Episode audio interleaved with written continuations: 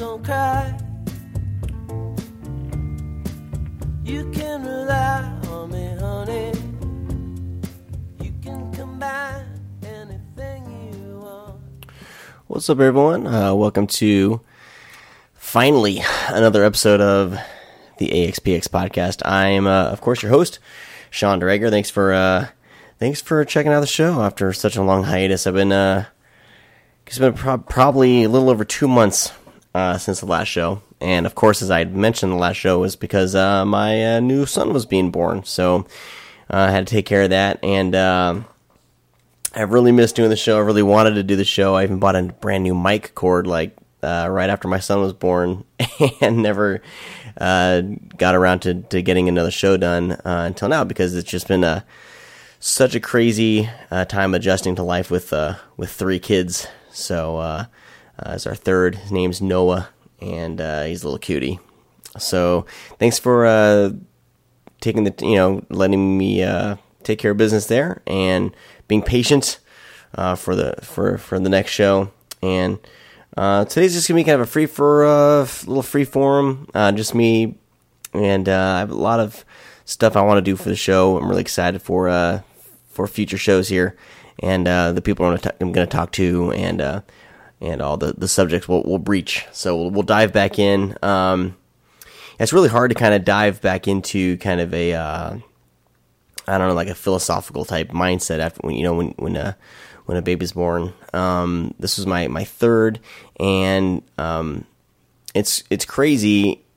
You know, I mean, a lot of people are different, but a lot of people come from different backgrounds. But um, for for me, seeing the birth of my of my third child was really um, kind of an eye opening experience, especially with the struggles that I've had for the past you know the past few years with uh, struggling on uh, you know who God is, is God real, you know uh, why are we here, and all that kind of stuff. And uh, but seeing a, a, a life um, brought into the world is just uh, it's kind of a mind blowing experience. And if you haven't uh, experienced it, um, it's kind of hard to really you know understand, I guess. But uh, but you know, I guess these these past couple months have been even more soul searching. Haven't been able been able to really to talk about because I haven't been able to do the show. But uh, um, I think for me, I think I'm more of at a, at a peace in my my spiritual life. Um, I'm just just seeing a new little life born, his little perfect fingers and uh, and everything. It just shows that there's you know there's something out there that we're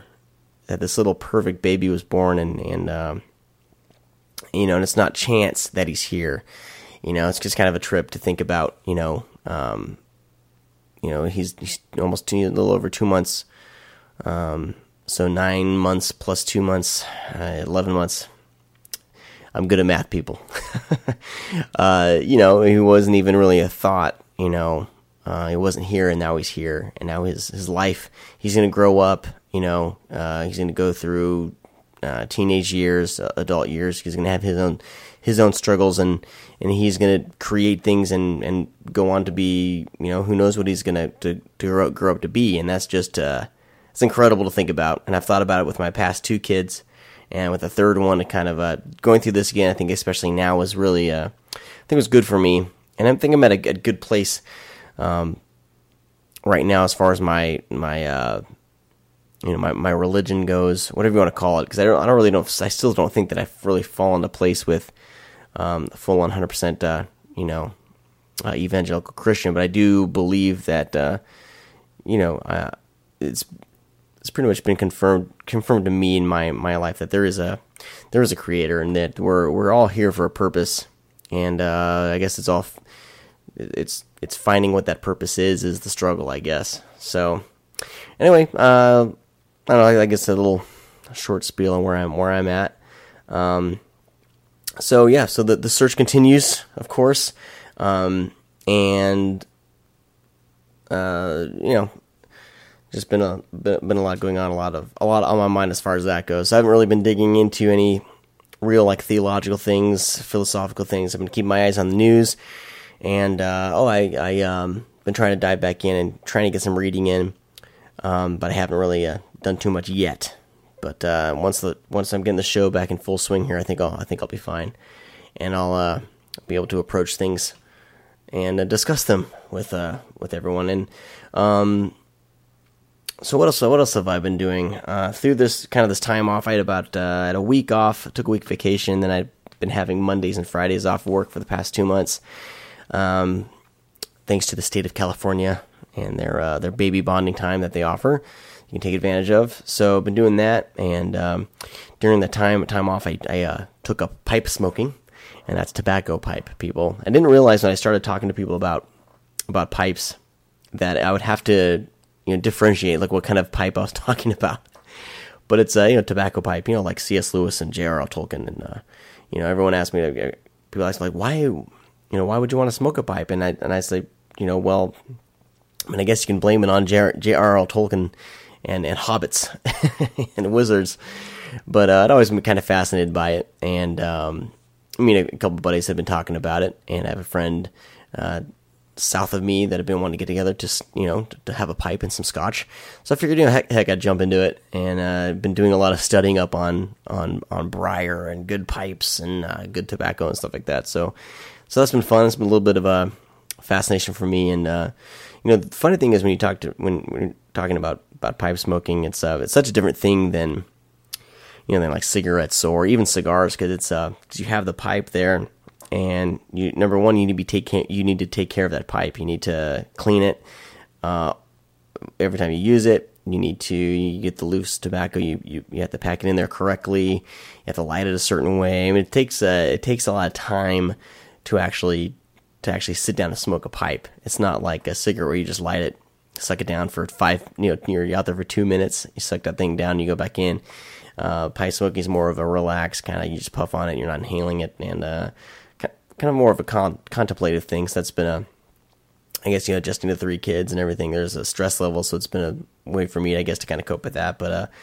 but anyway, it's been pretty fun uh, checking that stuff out. So uh, you know, I'm not going to encourage anyone to get into into tobacco because everyone gets the wrong idea. But I mean, if you study up on on pipe smoking, the history of it, it's pretty fascinating stuff. And uh, so now I have that. I have a I bought an antique rack, and that's it's up there. And uh, so if I ever get the urge and uh, you know if anyone comes over and uh, wants to partake, you know it's there. So, um, and in the more healthy kind of habits that I picked up, uh, my wife and I went to this cool little uh, tea place in Temecula, California. I want to give them a little plug because they were so awesome. So we got we're into like these uh, into teas, and this place is like over sixty brew brews or or um, um, sixty tea brews that they that you can buy. Um, they're called California Tea and Coffee Brewery, and uh, you can check them out at caltcb.com. So, yeah, they're on Twitter too. I'll put a little, you know, give them a little shout out on the in the show notes. But uh, seriously, awesome. So, you know, that's a healthier thing for for me and my wife to actually get into. We buy little jars and have our loose leaf tea and little jars that are labeled. You know, pretty nerdy about that. But uh, anyway, um, so yeah, some rambling there. Um, let's jump into uh, into some news because it's been a very interesting week news wise. So you know, we'll just uh, do do do some of that right now. If I can get this going here, I always have trouble with it. Gotta get the music going, right? Gotta do it. All right.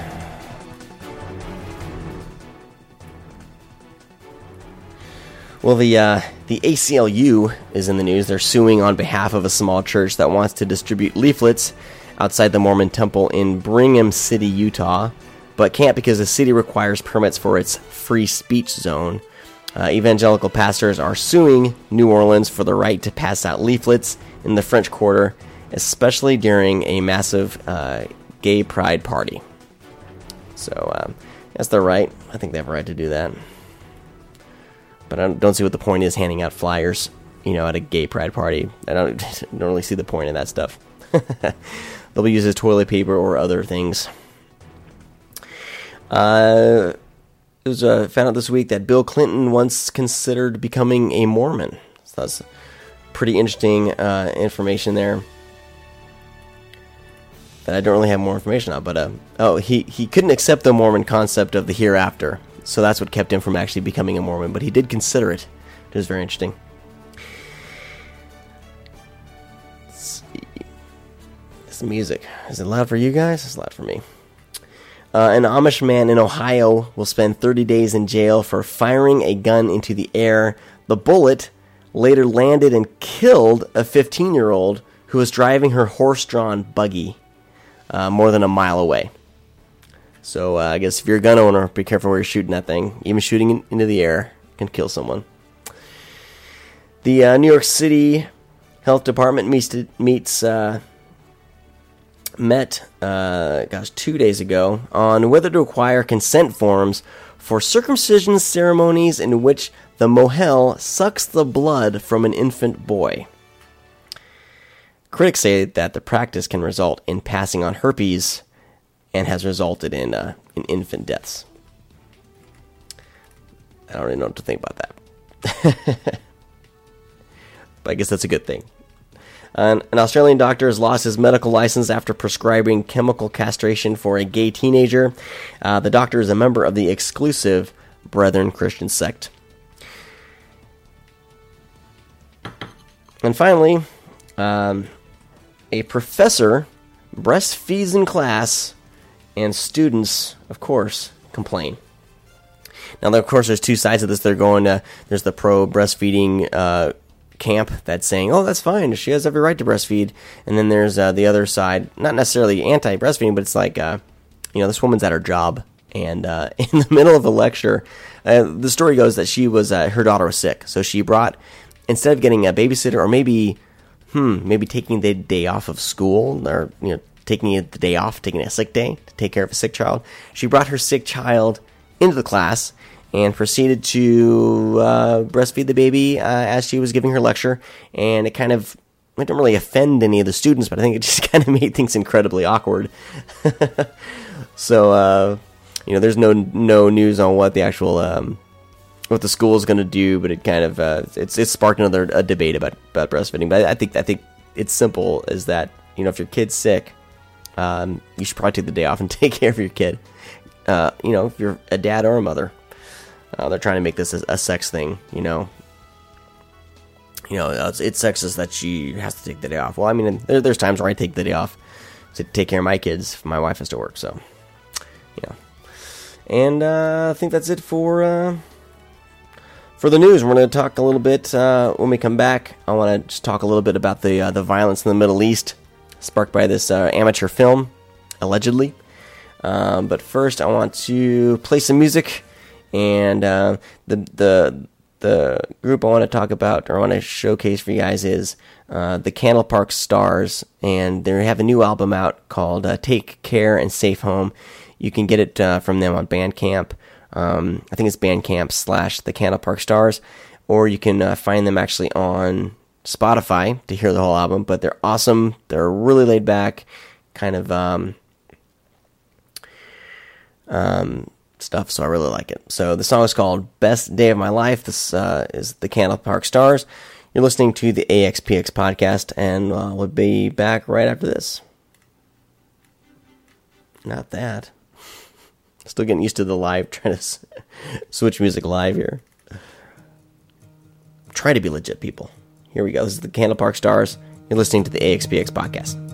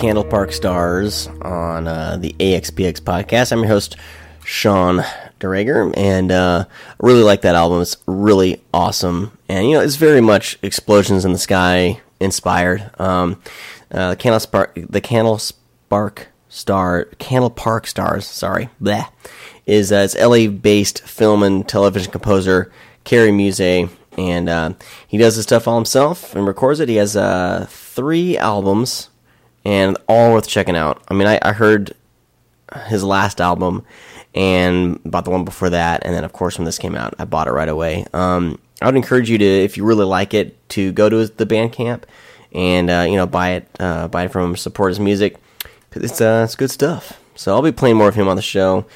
And uh, again, uh, it's the Candle Park Stars and the album is called Take Care and Safe Home, and the song was called Best Day of My Life. So, okay. All right, so um, let's move back into the show. Unfortunately, it's kind of a weird uh, transition because unfortunately, a lot of people did not have the best day of their life the other day. Um, and it's really confusing on exactly what happened. I know, I know that um, there was a this really amateur um, film uh, that was, and I think the trailer went out online, and uh, and a, a, preacher out of Florida was talking about um, airing it at his at, at his you know first church, and um, some Muslims in Egypt got a hold got word of that, uh, and and, and I, I, think there's some misunderstanding because they thought that that uh, the U.S. was airing this on all channels, and it was very it, it portrayed the uh, Prophet uh, Muhammad um, as a sexual pervert, a womanizer, uh, and a homosexual. And um, so uh, people attacked the, I think, the U.S. embassy in, in, in Egypt. And then the other day, there was uh, in Libya, um, they attacked the U.S. embassy in Libya, which isn't fortified with any military. And four people, four Americans were murdered, including the U.S. ambassador J. Christopher Stevens, and uh, and a few others and sparked a whole lot of conversation uh, about you know about about Islam. You know, is is Islam a violent you know a violent religion? Is this just a crazy sect of, of Islam? Kind of like we have you know the uh, you know the Westboro Baptist type people. Of course, we don't we don't have this in America where you know uh, a group of a relig- you know religious group in America will go and just attack you know another country's embassy. Um, so of course that that doesn't happen here, but of course it does happen in these Muslim nations. So um, I've been trying to read a lot about this, been you know been trying to work you know a lot and take care of, take care of the kids and everything, but trying to keep up with this. And I found a um, an article on the Religion News Service called "The 12 Essential Points About the Offensive Film on the Prophet Muhammad and the Subsequent Reactions in Libya and Egypt." And I'm going to kind of go through these. Uh, it's a well written article. I'm not going to read the whole thing. I want to kind of go through these. It's written by uh, Omid Safi. He's a professor of Islamic Studies at the University of North Carolina uh, at Chapel Hill. Uh, number one, he says this is not an issue of freedom of speech versus religious sensitivity. Um, he says every time that there is an, an there is an offensive piece written to target Muslim sensitivities, there is the temptation to cast it as an issue of freedom of speech, held to be absolute versus the religious sensitivity of the Muslims. That framework is either unhelpful or, at best, only partially helpful. In reality, pieces like The Innocence of Muslims so called film are best classified as hate speech, and they seem to be of the same genre as anti Semitic films of the 1930s or Birth of the Nation KKK movies. Kind of disagree with that point. I mean, you know, whether or not it's considered hate speech or whatever, we're in, in the U.S., we're covered by the Constitution and the freedom of speech. You know, you can pretty much say whatever you want. You can, you have the right to be a bigot and an asshole. Um, and having an, I think having another country, uh, a sect of people in another country react this way in violence is just, uh, is insane. And, um, you know, there's word that the filmmaker is in hiding and the U.S. government's trying to seek him down. It's like, leave the guy alone. The guy's a, you know, a, a, a racist, uh, a bigot, and, uh, he has that right to put that crap out there, but we don't have to watch it. We don't have to support it. And in fact, we should condemn it. But um, to kind of to kind of give this violence a pass, um, kind of rubs me the wrong way. So anyway, uh, that's my that's my thought on that point. But let's move on to point number two.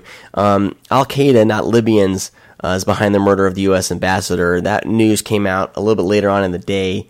Um, that the assassination of the U.S. Uh, ambassador is not the work of the Libyan people or religious groups, but rather the operation of Al Qaeda. And you can kind of conspiracy theorize it or whatever.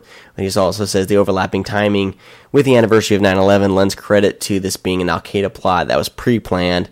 So does the heavy amount of weaponry carried by the assault on the U.S. compound. So it could be two separate things that got lumped together. Um, what's important to note um, and of course, you can take that with what what you will. you know, I kind of when I when I started seeing the news come through, I started thinking, oh, there we go. The U.S. is changing the story. Uh, that is, let's blame it on Al Qaeda. They're easy to blame it on, kind of like the Nazis. You can just blame it on Al Qaeda, but um, there is significant pr- uh, evidence that it is possibly an, an Al Qaeda uh, assassination attempt on, in the Libyan, um, with the Libyan violence there in Libya. Uh, the Egypt uh, attack on the it was it wasn't really attack on the Egypt. They were just kind of, they were uh, they took down a flag and raised up another flag and stuff like that. So uh, number three, the Libyan authorities and religious and religious scholars have condemned this attack. it's important to know. Um, number four, the Libyan people have demonstrated against the assassination of the ambassador, which is true. There's a lot of moving pictures, uh, not moving as in they're you know, moving as in uh, um, I, I appreciated seeing them. A lot of a lot of the Libyan people having signs that say, you know, we're we are against terrorism, or for the U.S. This is, uh, you know, this is wrong. They condemn this violence in in Libya. Uh, number five, the producers of, the producers of the film openly admit to being Islam haters, which which really they have every right to say that and this is where I kind of differ on on the author here, and I'll post a link to this in the show notes. Um, the the person originally identified as the producer, Sam Bacile, is a shadowy fictional figure. Uh, whoever the producer is, he has now gone into hiding, having achieved his insidious aim of throwing fuel on the flame. Uh, I think the author is taking things a little too far here. Uh, like I said, I think people have the right to say anything they want, and uh, we shouldn't really bend to you know, if another country, some other group of people say they're going to incite violence based off of uh, someone who's protected protected in the U.S. At, uh, under free speech, uh, I don't think we should encourage that. So there's a lot more information on that there, um, and I'd love to hear your opinions on this as well. Uh, number six, that the producer, whoever he is, has the right to produce his propaganda, even if it is hateful speech. Okay, I'm, I'm with him on that. Um, he also, but the author says, uh, however, we do not have the obligation to provide him with a podium by offering him the very media access that he craves. Right, squash it with it, with just ignore the ignore the guy, and really that's what should ha- what should have happened. Which brings me to the next point here.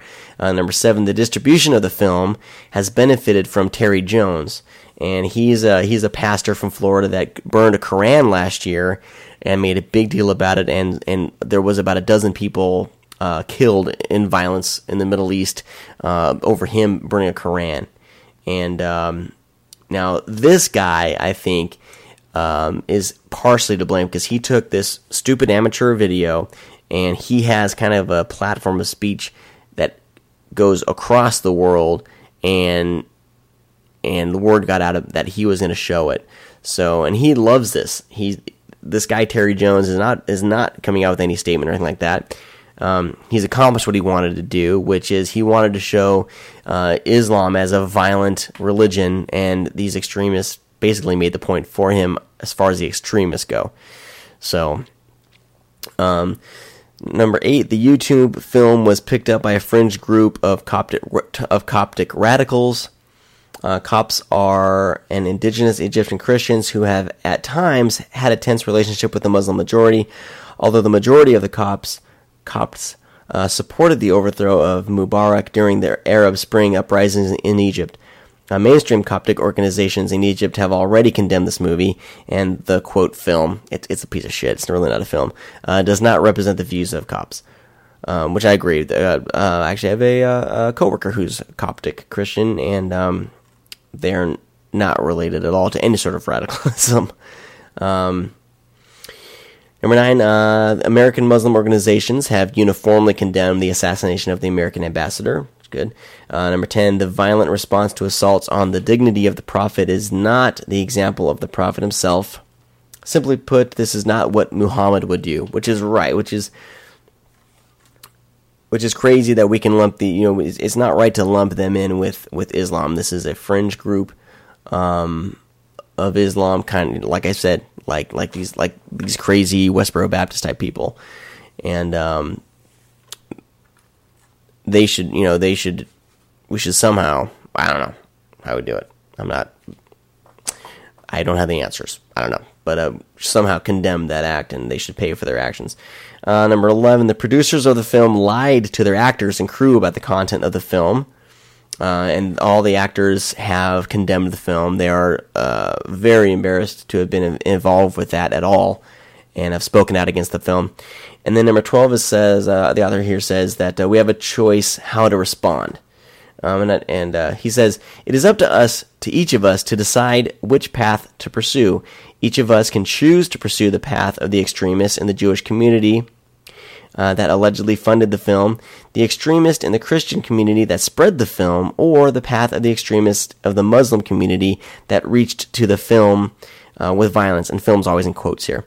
Uh, or we can respond to these catastrophes the way that President Obama reacted to the anniversary of 9 11 by reminding us that our fates are bound up together. Obama said, There's no them and us, it's just us.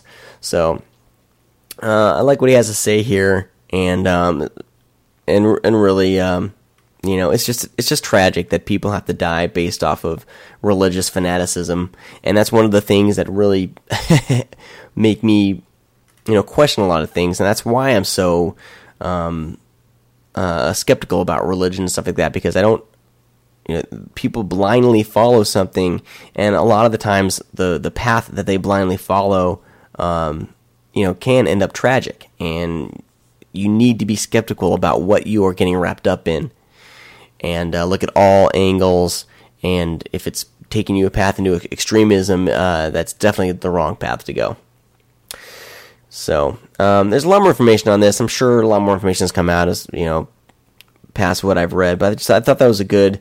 I mean, I disagreed with um, Mr. Safi on a few of these points, but I really liked that someone got these 12 points out there, kind of laid it out, laid the information out, because there's a lot of kind of confusion and people were just um, getting wrapped up in the fanaticism of everything. And, and you know how these things go with um, the more people talk about them and just kind of just the way the internet is, it just uh, the wrong information can spread very quickly. So um, this is a good, uh, good, a good tool to ha- kind of have if you get in these uh, conversations about that, about that uh, information. All right, um, I'm gonna move on from here. Um, this week I wrote a uh, a little article on um, on praise music, and um, and I really like. I mean, I really like praise music. It's uh, it's um, it's it's relaxing to me uh, if you find the right stuff. Um, and the kind of praise and worship artists that I listen to are very like more acoustic and uh, you know really great, really soothing, and a lot of the times it's uh, really I, I connect with with praise and worship music. But a strange thing happened this week when I was listening to an album uh, by um, uh, let's see here by Antioch Worship, and I really like what Antioch is doing. They're uh, in Southern California here. They kind of have a couple branches and recently at a local at a church they they do a, a I think it's a Sunday night church service. And I do want to get um, one of the pastors on the show sometime to talk about some stuff. But um they're really cool uh, um, they're not necessarily a church I mean I guess they're a church but they uh, but Antioch um, this is Antioch Temecula and then there's one and I think in in Long Beach I can't remember exactly where there there's a couple campuses. But they really kind of push the boundaries of of conversation and uh, what I really, when I was starting at my the show, actually, they were having these Sunday night debates between atheists, uh, an atheist and a Christian, uh, Buddhist and a Christian, stuff like that, and where they were very open to op- open to discussing um, these types of issues, and you know, was Jesus historical and stuff like that. So I really um, respect you know what they do, and they um, came out with a, a worship album, which is awesome. The music's amazing. I really, really like it. I was listening to this one song called the Job Song, and I just kind of started getting a little, a little depressed. I was like wondering why the heck was, you know, why am I feeling this way? What, uh, what about the song is kind of bringing me down? And I heard in the lyrics, I was listening to the lyrics, and I heard, I heard this, uh, this chorus here, or it's not really chorus, but it's part of the song. It says, uh, "With hearts bowed low and hands held high, we bless the name of our good God." Okay, so far so good. Uh, who gives and takes, our hearts he breaks, that we might say, "Blessed be our God." And I'm listening, and I'm listening to this, and I'm going, "Our hearts he breaks." You know, with my Christian background, I've never thought about God up there wanting to break our hearts. You know, he's not he's not out there trying to beat us down to a pulp.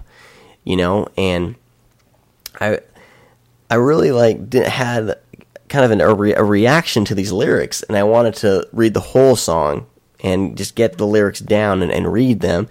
And and and I, the song's beautiful, and I just could not get behind most of the lyrics. And I have, you know, I do have an issue with Job, did have an issue with Job, and I'll, I'll talk about it in a little bit here, but I do want to play the song for you. Um, musically, it's amazing. It's great. Um, the rest of the album is incredible. Really is a good album, and I definitely don't want to, you know, don't want to bash them as, as as songwriters and artists. I think, but I think theologically, um, I have an issue with writing a praise song on Job. We'll get that in, uh, get into that in a little bit. But I do want to play the song for you here, and uh, the song is called the Job Song. Let's see, I'm trying to bring it up here. Like I said, I'm trying to do everything live here, so I don't have to edit. Because editing it just it just takes time. But of course, waiting here, wasting time, takes time too. here we go. This is uh, the Job Song by Antioch uh, Worship and uh, and listen to the lyrics, and then we'll chat about them in a little bit here.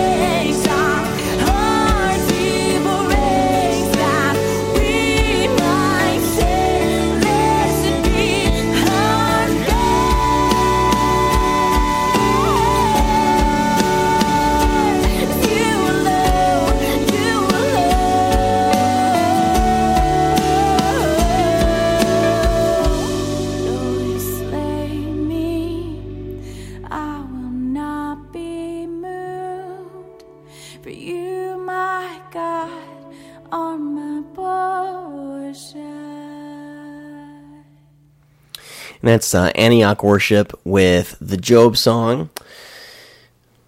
Beautiful song. I mean, I'm not gonna knock the song musically, vocally. It's it's impeccable. It's great. It's beautiful. And I, and they they did it when I, I think I think this is the first song that I heard when I heard that they were doing a worship album. And I was really really impressed with the video. There's a lot of passion in it. Um, there's a you know there's a reason it was written, and you know, I mean, in the future, you know, maybe I'll have the, the writer on here and they can talk about their take on it. Um, my my issue, I mean, it for me, it just wasn't uplifting.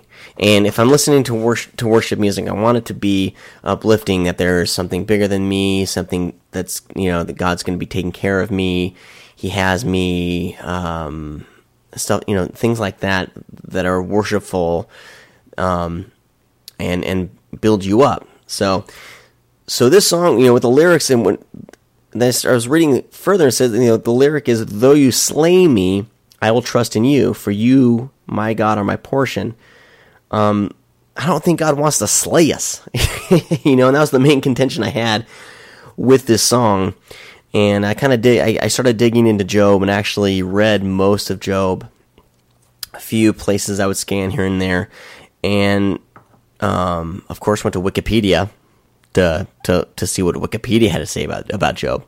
Um, so I, I did write a little kind of editorial. It's called "The Plight of Job: Worshipping an Abusive Relationship." It's on the axpx.com. You can read it there. But I'm going to kind of go through it here a little bit, and and we'll, we'll talk about it. So uh, when I posted kind of my little beef with the lyrics on Facebook, I had a friend of mine write that you know these lyrics sound like an abusive relationship, and if you just take the lyrics themselves, if you take God out of it, um, and if you read through it, it's like, you know, why would you, if the person that you love is trying to kill you, trying to slay you, trying to break your heart, um, you wouldn't necessarily go back to him. But in a, in, a, in an abusive relationship, of course, the abuse, uh, the abusee, uh, the victim, um, is still in love with the person that's beating them, that's abusing them, and they always, a lot of times, um, before they can actually get, before they actually get help,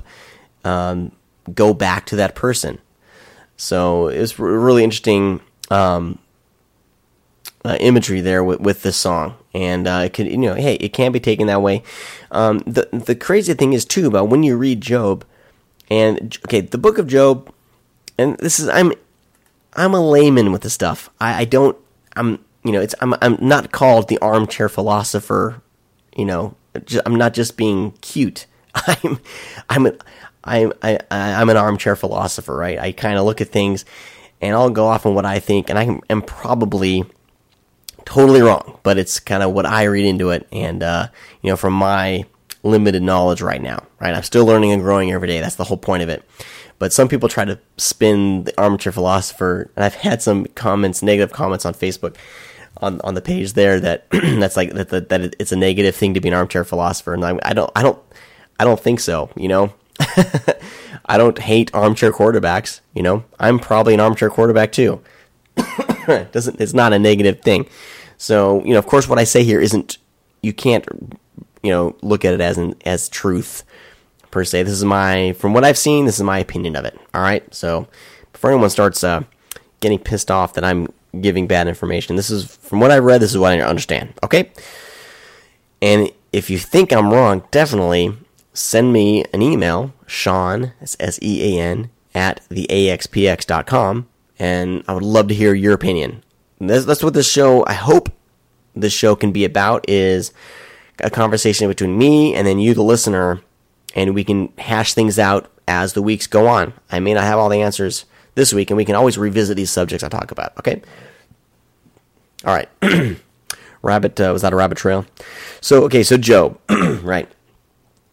Job's a very interesting book, and I look at Job as kind of a um, metaphorical book, a story, a, a parable that Moses could have written to kind of show the Israelites, you know, worst case scenario, you know, um, that no matter what, they should uh, lift God up and obey and trust God and love God and, and above all things, right? No matter what they go they're going through. I mean, they were wandering through the desert for like forty years, and um, so I, I and I, I feel like from what I've what I've read, my limited knowledge here, that um, that this was kind of like, look, Moses was saying, look, this 40 years in the desert, this isn't that bad. you know, you can have all this happen to you, but you know what? No matter what, God is is the creator. You need to worship Him. So that, that's how I feel like Job was written as kind of a parable. And so the story of Job goes: there's a man named Job, and he's uh, he's he's the most righteous man in in the land. Um, he's like above everyone else. Always gives the best offerings. And uh, and Satan appears, and it's interesting because in in Job's, uh, God doesn't really know who. He, God acts like he doesn't know who Satan is. Let me bring this up here. So they basically wage a bet. Satan says, "You know, look at look at this guy Job. You think he's so perfect. Well, I don't think he's really that perfect. I think you have your protective hand over him."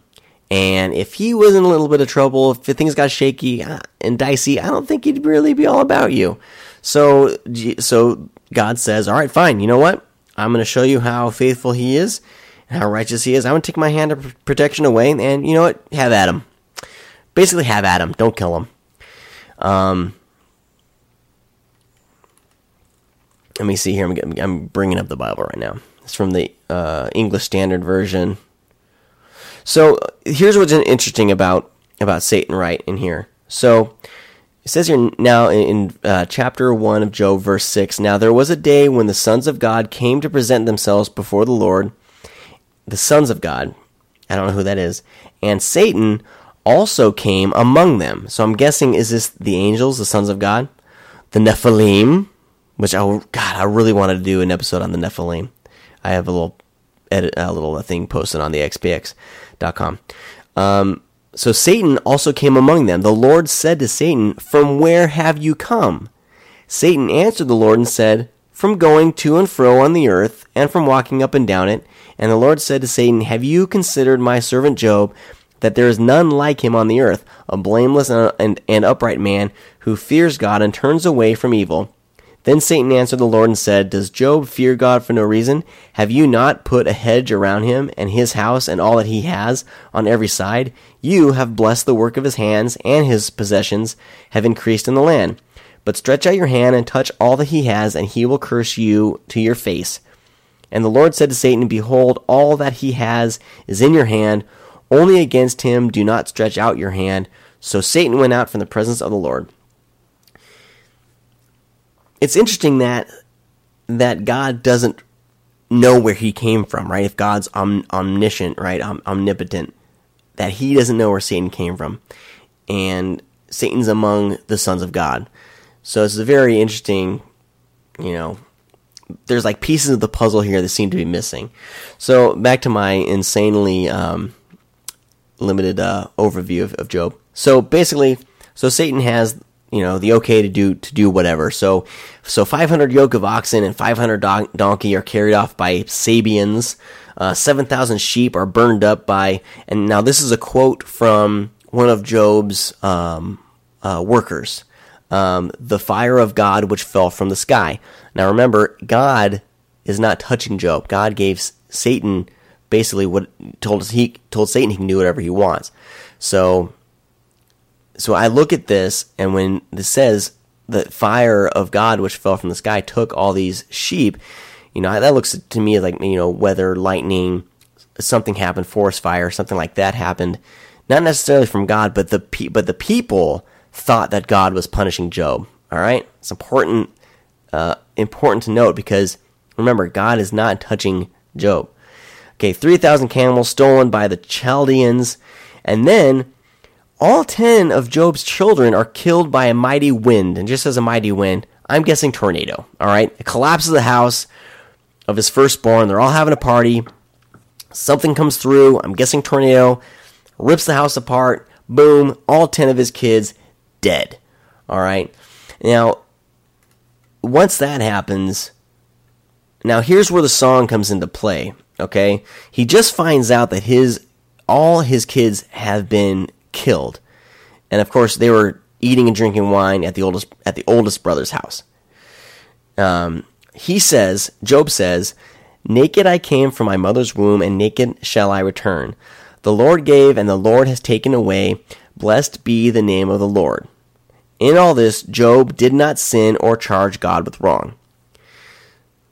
So now, in his eyes, he's even thinking that God has it out for him. So if you take this praise song and look at it that way, it's just a song reflecting that moment, the song works. All right, I don't have a problem with the song if it's taken from that perspective right in that moment as Job's praying. I can dig that. That's great. But um my contention is if you take this song and put it on a praise album, people are going to start are, are singing it out like, you know, they're not putting it in context with the story and they're saying that it's okay that oh god you can crush me and I'll still worship you and everything like that. You know, I have a friend who always he'll always post on Facebook that's bad theology. That's bad theology, I guess. You, you I don't think you can take that song as a praise song. So that's my contention.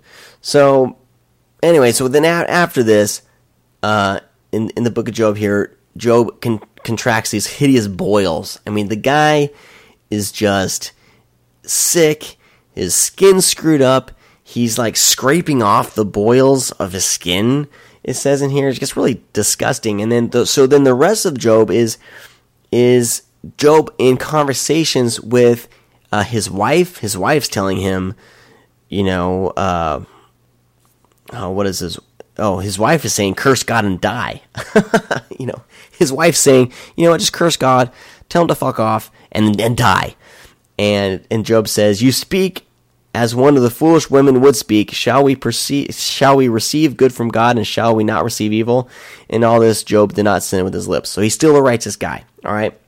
Point of the story is, through all this, Job's righteous righteous guy. He has three friends that come through here, and they try to tell, and they they give him their opinion, what he should do. You know, and you can look at it that as parallels with the New Testament. It's like three temptations, right? You know, Jesus was tempted three times and but through all that, um, you know, Jesus remained steadfast. So the rest of Job, I mean, Job is a really, really interesting book.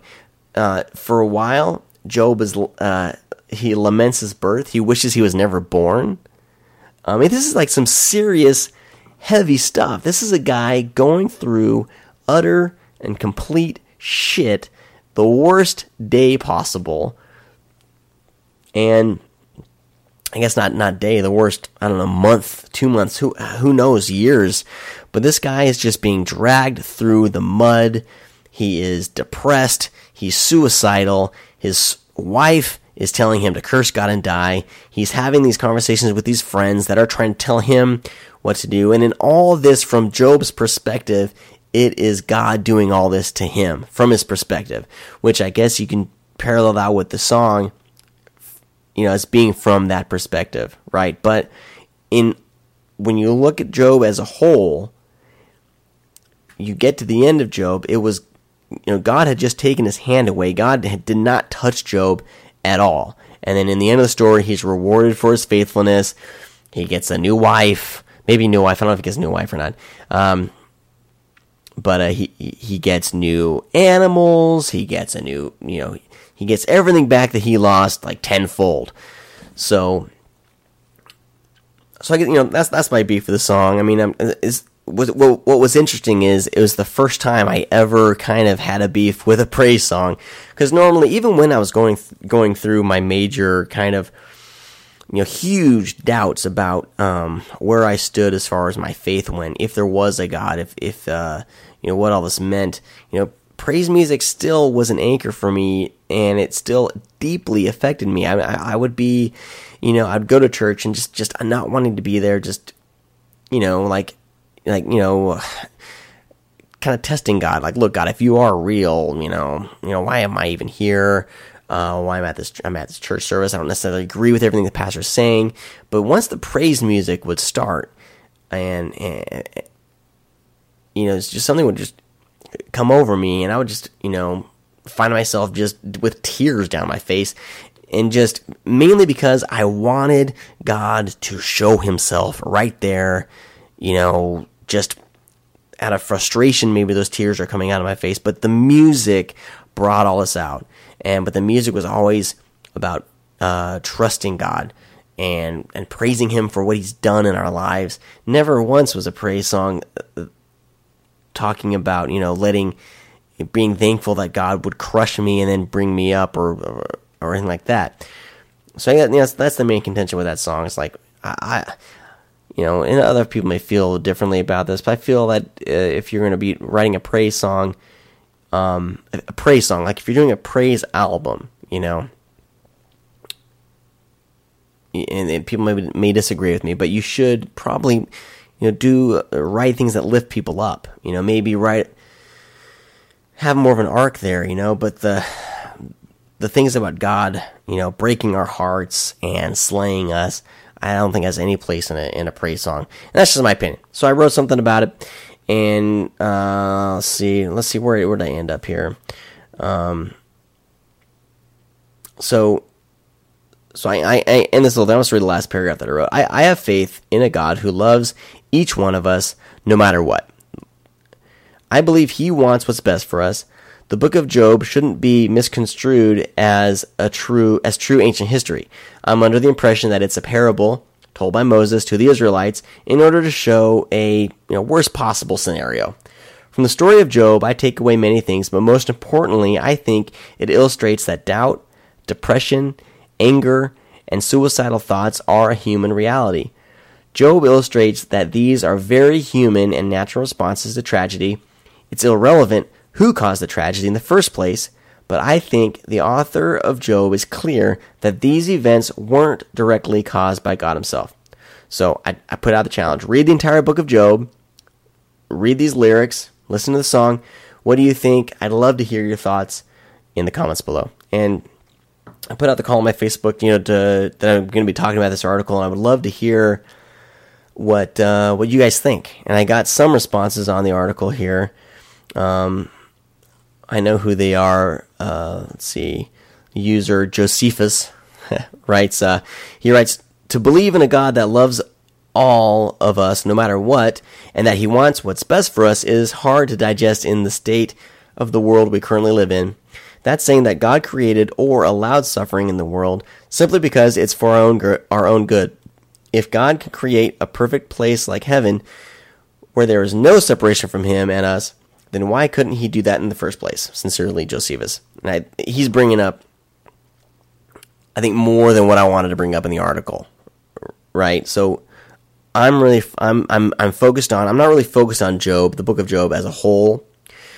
Um, I think there's a lot to gain from the book of Job. I don't think you can take it as history though, because I don't think it's written to be history uh, uh, of this guy. I think that there's an overarching um, lesson that no matter what we're going through in our lives, that we will get out of it, and that cursing God and that giving up isn't nece- isn't not um, is not the is not the way to go. That if you see things through if you pursue uh, uh, truth and if you you know um, if, if, you're Christian, if, if, Jewish, whatever. This is written. This is this is a, a Hebrew Bible story. Um, as long as you have your eyes focused on on God and not cursing the one who created you, that you will you know go through it. Basically, the Book of Job shows me that that giving up is not the not the way to go. But uh, but my article is basically about you know about this praise song and. Uh, and let's see. We got Brett. Brett wrote uh, wrote this. I never thought of this as a parable before, as told by Job. Uh, I don't think it's told by Job. I think it's told by Moses. But um, anyway, uh, he says. Uh, Brett says maybe I didn't read closely enough, but I like thinking of it in that way, as opposed to what I've grown up believing that God allowed it all to happen to prove how strong someone's faith should be. Quote: Religion is the opiate of the people Marx wrote, and it's true and has been true since the dawn of religion. What better way to keep people in line than the promise of a great reward or a great punishment upon death based on how you act when, quote, no one but God is watching? I'm a Christian, but have come to the point where I can't be unless I believe also that the Bible is an imperfect book touched by the hands of men with good intentions, of course, and even divinely inspired, but still flawed, sometimes deeply so.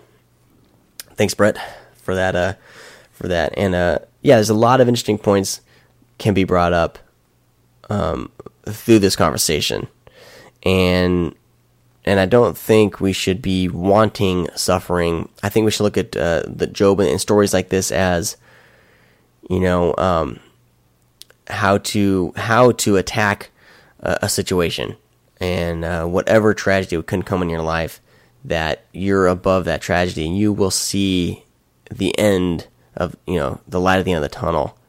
If you see it through and you stay strong, and you stick to your your convictions and uh, and and your faith, um, or even not faith. I mean, this these stories can be read by non Christians too, non religious people too. It's it's it's all about getting through the situation, right? Not not letting the situation get the best of you. So that's what I think Job's saying, and I and I, I think it's a parable. Um, you know, written probably written by Moses.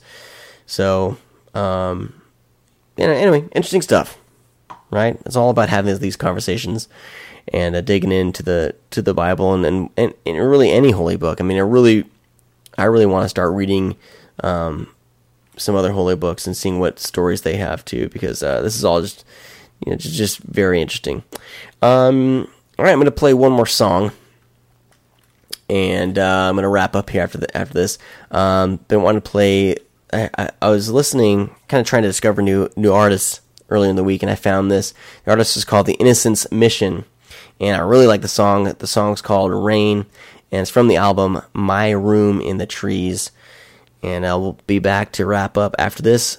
Uh, this is The Innocence Mission with Rain setting out in the leaf boat.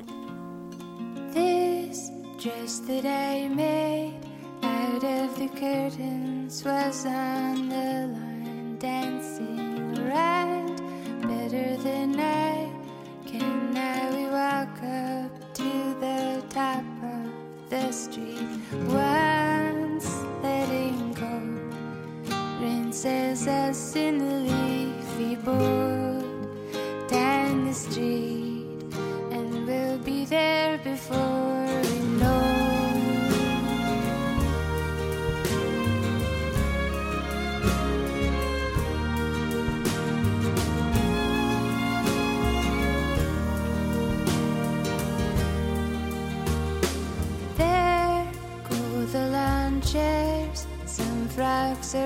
racing them to catch up with me. Gray buildings go